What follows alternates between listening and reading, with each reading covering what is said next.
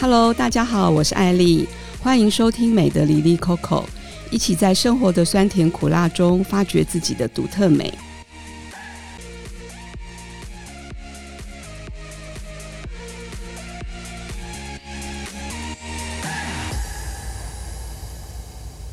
今天请到一个非常厉害的来宾，Peggy。艾莉好，各位听众朋友，大家好。那为什么说 Peggy 很厉害呢？因为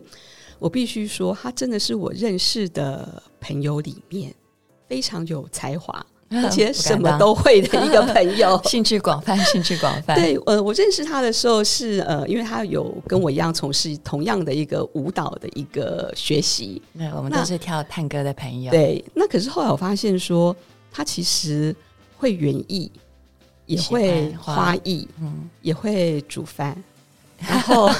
更厉害的是，他也会调香，也会做精油蜡烛，他会非常非常多跟美有关的事情，而且从他的 FB 看到。她其实也是一个非常非常会教育小孩的妈妈，没有小孩子自己长大的，所以让我非常的佩服。谢谢谢谢。那今天其实是请 Peggy 来跟我们分享一下，就是说在调香的世界，以及说在味道的这个世界里，其实有非常多我们不知道的小故事，嗯以及小尝试，以及让我们的每天生活可以活在一个。非常芬芳、漂亮又美丽的情况，嗯、是因为谈到香气，这可能可以回溯我过往在进入香氛的这个领域之前，我长期是在国际金融业界服务，其实是一个很高压的环境。那么后来因为孩子怀孕了嘛，啊，我就想说多一点时间给他。那等到我离开职场之后。我确实觉得我好需要舒压哦，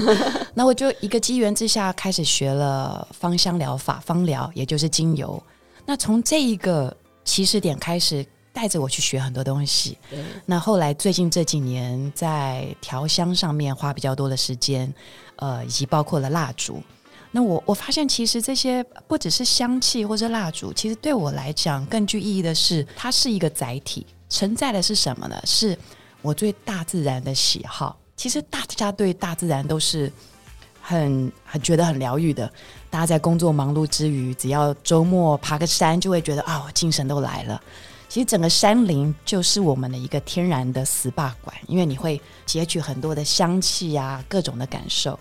那因为我们大部分时间在都市里面，如果我们没有时间天到晚跑阳明山，什么东西最快呢？就是熏香。啊，我们可以回到家点个香，点个木质调的，或是我喷个草本调的香水，瞬间就把你带回那个森林跟草原的感觉。对，因为提到香味这件事情，我觉得说我其实属于鼻子还蛮灵敏的人，所以有些时候，譬如我走在路上，就可能迎面来了一个人，那他经过我旁边之后，就是：“哎。”闻到一个很舒服的味道，嗯，回头率哦，回头率高的。那有有时候是一个哎很特别的味道，嗯，那真的有时候不管他是男生女生，你都会这回头率回头看一下，说他是谁，嗯。那这个时候我就会觉得说，如果我去到一个不同的地方，或者有时候你出国或者去旅行，嗯，你进到那个旅馆房间的时候，嗯，那不一定，因为它可能是一个陌生的环境，嗯，那个味道可能也不一定是你喜欢或习惯的时候，我就会觉得说，哎，如果有一个什么东西可以拿出来。喷一下啦，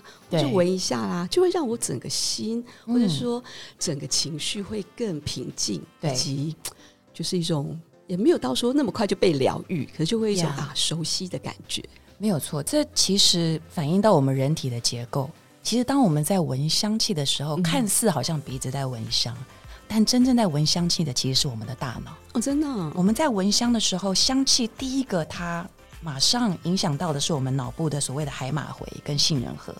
那海马回这个部位其实是管理我们的对于回忆跟记忆。所以一旦你闻到一个你好像小时候闻到了什么样的味道，它瞬间在你的脑袋里面带回到那个电影场景。哦，你有那温暖的回忆。难怪有人会说啊，妈妈的味道啊，或者说小贝贝的味道啊，你马上有个安心感。那杏仁核它又是处理我们的情绪，嗯，所以一旦你闻到了一个，不论是比方花香带给我们浪漫的感受，对，我们刚闻到木香，你会觉得有一种安定的感觉，嗯、瞬间扭转你的情绪。所以像艾莉你刚刚提到，没错，我们如果到一个陌生的环境，一旦有了你熟悉的香气或你需要的香气，当下你的心就是定的。所以，我这几年我觉得香气在很多的商业空间开始就慢慢被重视。对，所以像我，我觉得我最近这几年旅游的时候，before COVID 之前，还有 COVID 开放之后，我去了无论是韩国或是香港，我去到有几个旅馆，就让我很惊艳。嗯、一进去那旅馆的当下，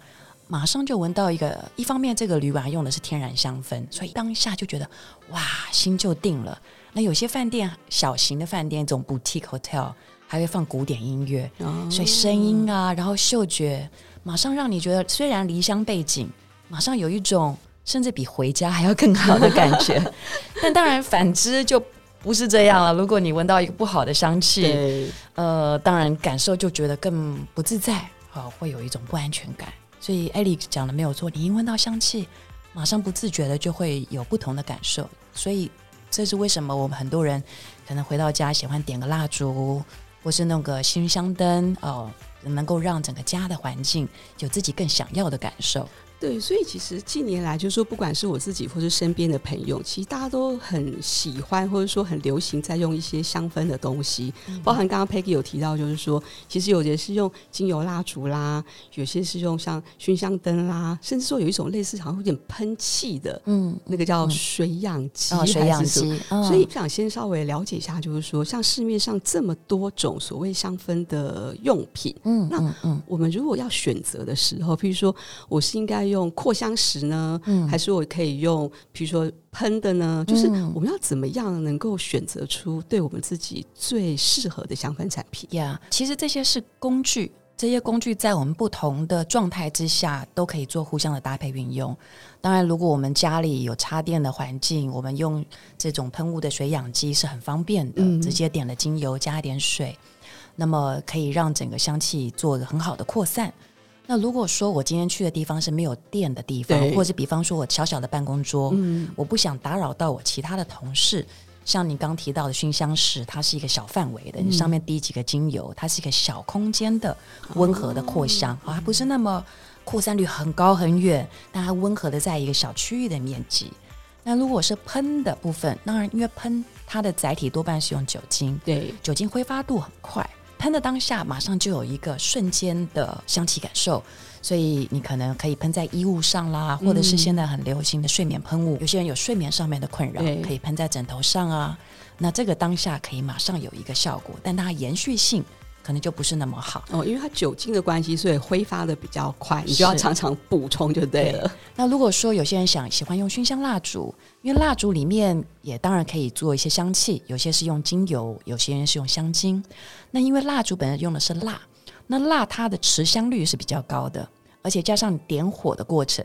自古以来，呃，其实点火在很多的文明也是一种净化环境的方式，嗯、火的一个进化。那点燃这个蜡烛的时候，因为运用它的热度，把这个精油的香气也好，或是里面你所加的任何一种香氛，它慢慢慢慢的扩散，所以它的持续性是很久的。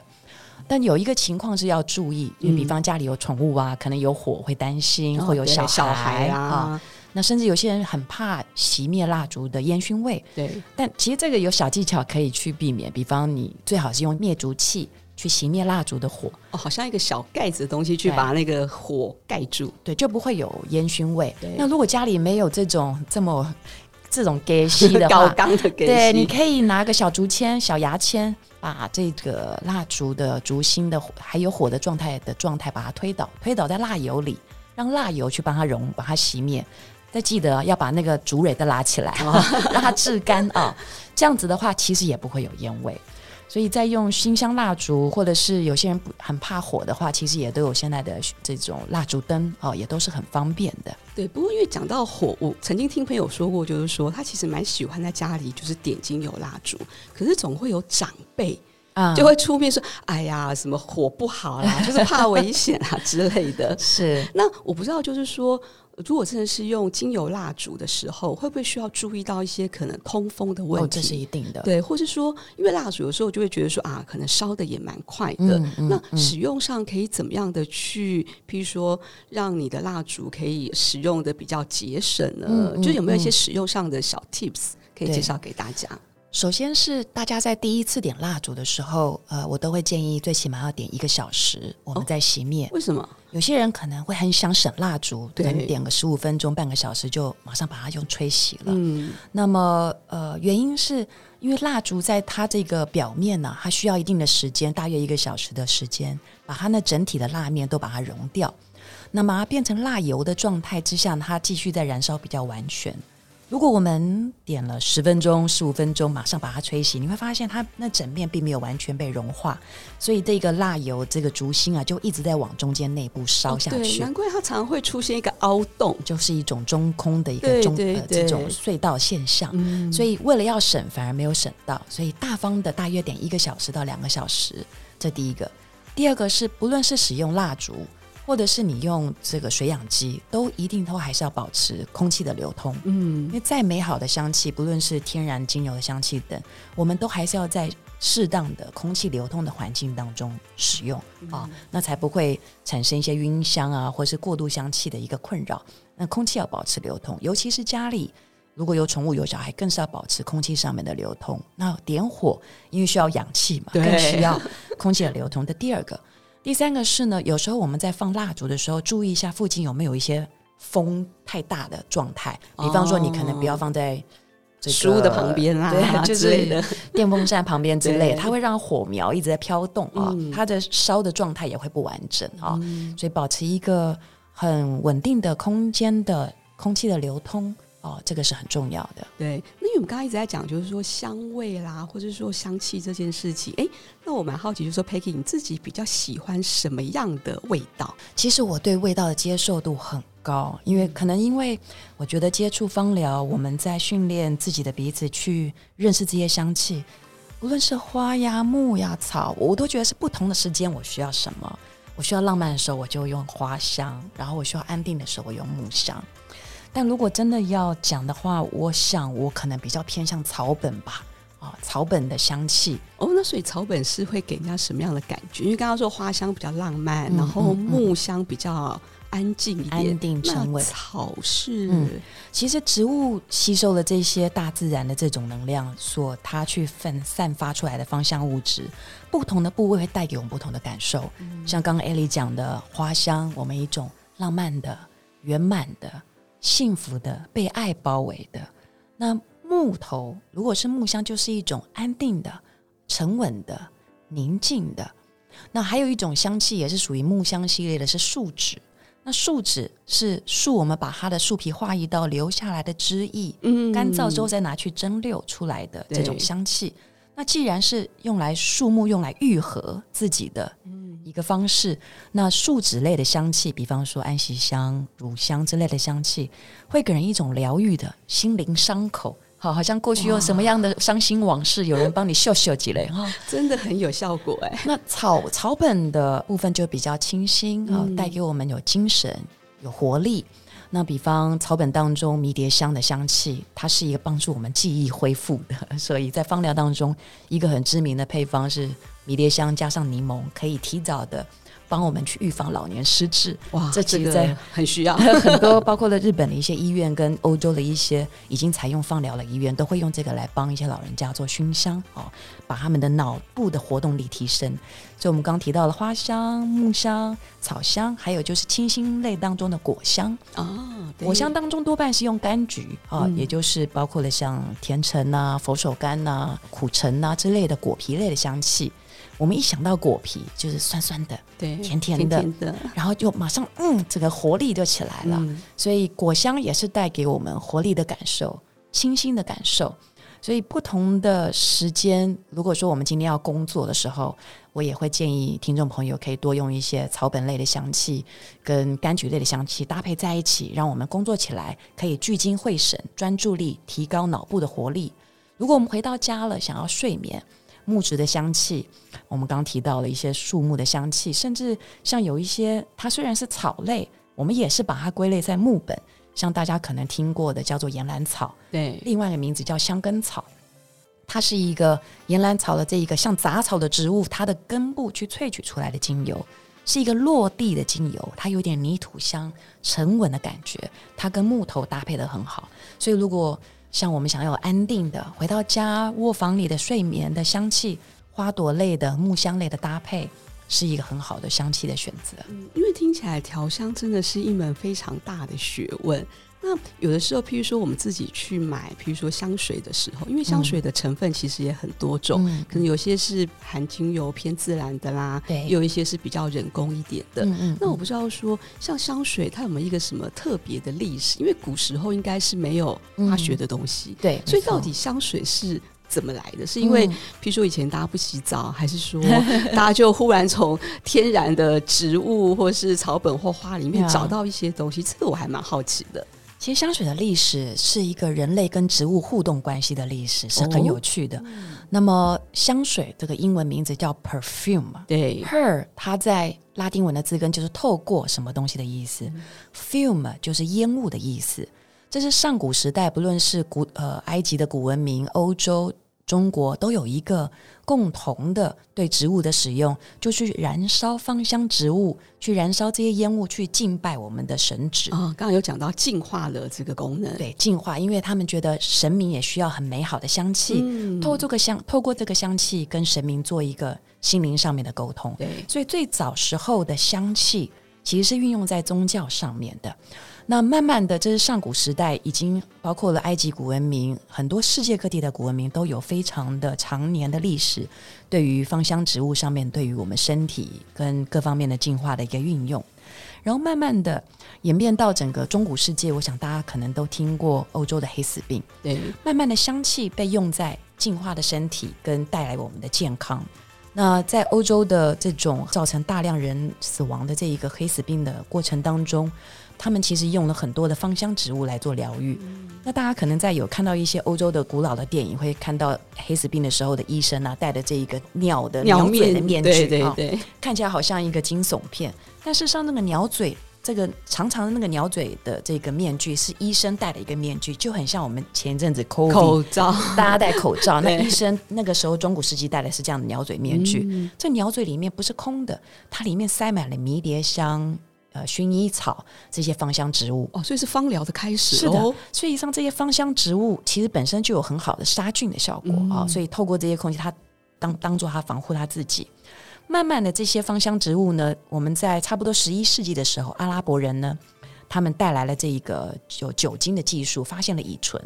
所以从十一世纪之后，开始慢慢的芳香植物加上乙醇去萃取出来的香气，是很多的。这个欧洲不论是传教士啊，他们的常常使用的方式。那这个时候我就想跟 Elly 聊一个世界第一支的香水，就是差不多十四世纪的时候，嗯，有一个香水叫做匈牙利皇后水，这世界第一支的用酒精当载体的香水。就话说，就是在匈牙利有一位皇后伊丽莎白。他那个时候年纪蛮大了啊，已经六七十岁。嗯，他有风湿病。对。那么当时的一个意大利传教士就帮他研发了一个配方，用迷迭香之类的芳香植物呢，用酒精浸泡，让他做喷洒当香水，然后也可以当药酒，嗯、也泡泡澡。哇，药酒这个听起来蛮不错。在那个时候，对，那时候的香水的概念就是药酒的概念，哦、把香水泡在酒精里面是可以喝的，带来身体的健康跟洁净。那这一位呃皇后呢，长期的使用之后，因为迷迭香其实对于骨骼系统是有很好的防御的跟治疗的效果哦，这样子，她的风湿病就好了，嗯、不止好了，她的皮肤就也变美了，非常的美，而且还吸引了就是波斯国王很年轻的波波斯国王去倒追她去求婚，所以老老少恋是从这个时候就开始。那个小鲜肉国王追求这一个大约当时七十岁的这个伊丽莎白皇后，所以在当时的欧洲传为佳话，嗯、大家就想为什么？你到底用了什么配方？所以匈牙利皇后水就这样子开始流行了起来。哇！所以刚 Elly 提到，对香水一开始是宗教，我们敬拜神祇；后来是因为为了健康。那后来慢慢的在这个欧洲的皇室开始流传。但毕竟只有皇室有这个财力去萃取精油啊等等，所以一直都在上古呃在中中古时代跟文艺复兴时代都是贵族来用的专用品，有钱人才能够用的。一方面有钱人他们用是为了增加自己的风雅之外，嗯、二方面真的是真的当时太臭了，因为大部分人当时是水资源很难，没水洗澡，没有水洗澡。听说像路易十四一年才起七次澡，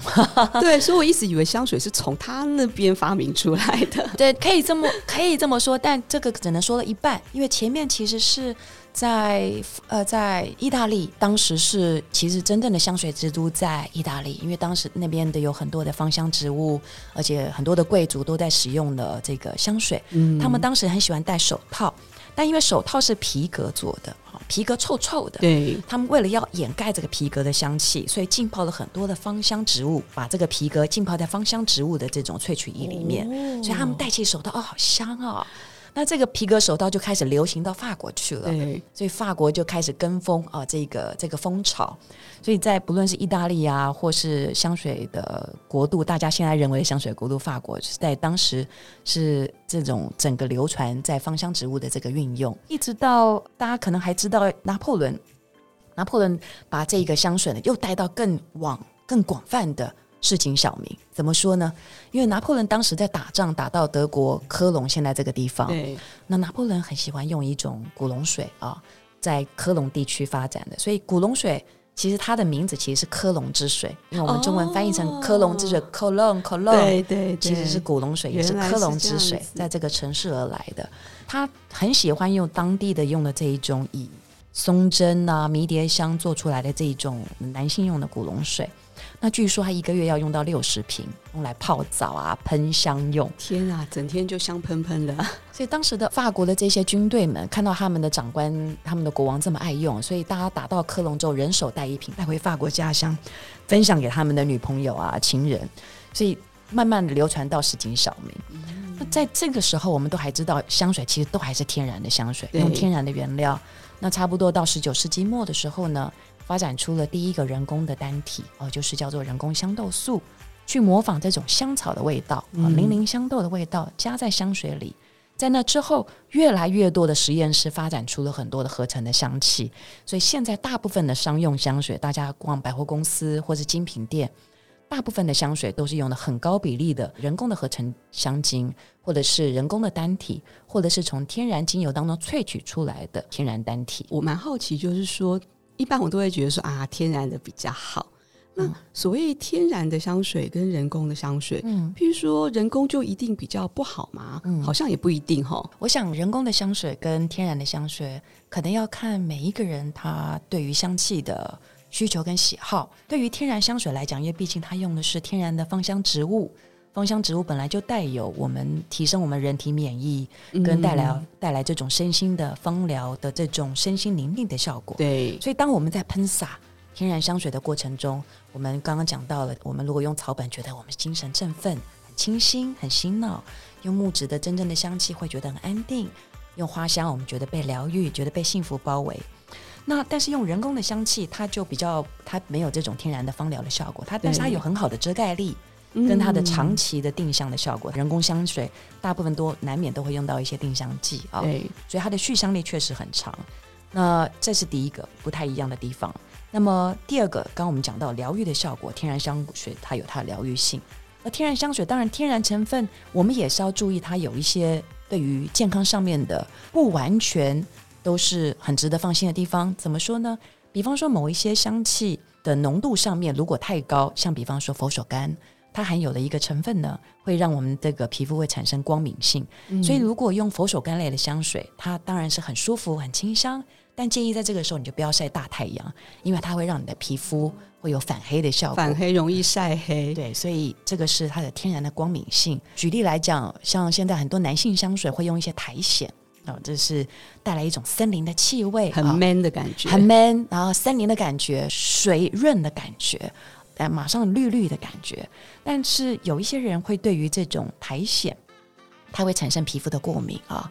因此，在欧盟，它对于香水当中的成分里，对于苔藓的这个使用，都会有一定浓度上面的规定。嗯，所以，天然的香水在我们考量人体健康的考量之下，在调香师的训练，都必须要把这个知识运用在它的调香的浓度当中啊。所以，经过了这些，不论是很多的政府的把关，在浓度上面。在各种的成分上面的调配。都会要注意这方面的一些追寻。对，那因为其实一开始有提到，就是说，其实 Peggy 也是一个非常厉害的调香师。那 我也上过他的调香课。那我觉得印象非常深刻，就是说，其实那时候我们有非常多那种小小瓶的，那叫香精油吗？呃、精油瓶吗？就是非常非常多味道，你可以自己去调制。嗯、那我觉得，以我个人使用的经验，就是说，天然的香水它其实是有一种你可以量身定做，就像一开始刚刚有聊到，哎，我今天想要是一个，比如说我约会专用的香水。那你就可以借由不同的味道去调出很适合那种情境跟氛围，或者说我这个香水可能是假设是上班用的，对，所以它就比较可能，当然不可能走浪漫路线，它可能是属于比较清新，或者说让我觉得有精神。是，所以我觉得调香或天然香水的好处就是说，你可以很随心所欲调出。要的感觉，甚至说你要送给别人当礼物的时候，你也可以量身定做。对，所以我不知道说，Peggy 以你调香师的一个经验来讲，你今天怎么去帮某一个人，嗯，量身定做一个东西？你需要先了解他的个性呢？哦，确实，还是喜好呢？就是这个部分要怎么做啊？对我，我通常在帮我的朋友或客户调香的时候。第一个一定会会相对他的个性跟他的喜好多一些了解。如果是认识的朋友，嗯、我通常在调胸的时候都会有他的一个画面在我脑海里。他可能是一个喜欢沉静的人，我就会调的比较沉静的方向，可能木质调的、草本调的，我会给他比较多一些。那有些朋友有时候刚好碰到一些生命上面的课题，嗯，他可能刚好正需要度过一个生命当中的难关。呃，我大概可能耳闻他遭遇了什么事情。我可能就会用比较属于疗愈系的香气去陪伴他，比方说刚刚我们讲到佛手柑，虽然它有光明性，嗯、可是它有很很高成分的脂类，它是一个非常疗愈身心，是一个很陪伴的香气。所以我通常会对我的朋友有一些了解。如果说是陌生的朋友来我们的调香课程，我通常都会给他一个问卷，他先分析一下，跟我分享一下他对于香气的喜好是什么，他的工作形态是什么。嗯、今天调的香水是想要白天使用，还是晚上使用？是要约会使用，嗯、还是宴会使用？那这些都会不一样。比方宴会使用的浓度，可能我们就会稍微高一点。可能有一些知性的女性，她想要花香的浓度高一点，我们也会做一些调配。所以确实在香气上面，现在尤其在台湾，调香市场越来越蓬勃，有很多的调香课。那甚至有一些，不论是小型的工作室也好，或者是一些品牌的香水，都可以提供一些自行的调香。现在大家应该都喜欢。有自己的香气，不希望走在街上都是一个撞香率很高的，要专属香气。专属之外，刚好也对自己的情绪的状态又是一个对症。我想这个是为什么大家现在慢慢呃，对于调香，其实与其说调香，甚至进一步来讲，是为了透过这些自然的这一种呃，这些自然的植物，带给我们更多的身心宁静的方向。对，那我发现有些朋友，譬如说你看他的穿着。他会，譬如说，假设他就是喜欢走运动风好了，嗯嗯，他可能会都走运动风，可是还是会有不同的搭配。对，那我如果今天想要就是说创造一个属于我个人的香氛或味道，嗯、不管说我走到哪里，我希望哎。诶就有人闻出啊，艾莉来了，就是这个是真的有人这样做，或者说这样是可行的嘛？因为这样可能变成说我不管是即使是洗头、洗澡，或是我用的任何东西，可能都有一个主味。嗯，就是嗯，嗯，这个有人曾经跟你提过这样的要求吗？我我自己以我的经验来讲，不论是舞会的场合，或者是大家朋友聚会的场合。好像 有些朋友就会跟我开玩笑说，闻到香气就知道我来了。哎，那你就是有这样 做啊？果然是专业的。就是，但是事实上，虽然我在做调香跟教学调香，我想分享一个秘密是，其实我很少擦香水。哦，真的吗？为什么？无论是以前我还没有学过调香，可能我的柜子里面有很多品牌香水、嗯、精品香水。我后来长期不太去擦那些品牌香水，我后来大概理解，因为里面多半很多的定香剂。跟一些人工的香气，我自己知道我不太喜好。但尽管我现在都很少擦的原因是，因为或许是因为我在工作室里面常常在调香，嗯、以及因为我学了常年的芳疗，无论是我自己擦的保养品，自己会调油调香，所以我身上已经太多香味，很多的植物香气已经在我身上了。所以有时候我在，比方说 Seven Eleven 结账或者什么，有些结账小姐熟的都会说我来的时候就有点香气，但说不出那个香气是什么。所以我个人喜欢的是，当你闻到旁边人的香气，是它有存在感，但不是张牙舞爪。对，你知道他来了，但是一个温柔的一个存在。说不出来是哪一个味道，但你知道它是一个一个它的整合的整体在那里。嗯，刚 Elly 提到的是说，我想要有自己标记呢，这个是可以做到的。比方，我就是一个活泼的、喜欢运动的人，或许我我自己的直觉，这类型的人会喜欢果香型的香气，所以或许它的香水，无论是日用的、夜用的，我们都可以把水果的成分加多一点。水果的香气里面，我们刚刚提到，不论佛手柑、老甜橙都可以运用。之外，像比方罗马洋甘菊，它闻起来呢会有一点点像是苹果的味道、嗯、啊，这些果香型可以放在这里面。又比方是公司主管好了，需要有一种沉稳，走出去就要给人一种很沉稳的感觉。或许它的香气里面可以常常多一点调香的时候加一点檀香，给人一种幸福感、信任、臣服的感觉的幸福感。哦，很有威严哦，所以我我觉得可以按照您所想要传递出来的讯息是什么，植物都可以帮你传达出你所要的讯息。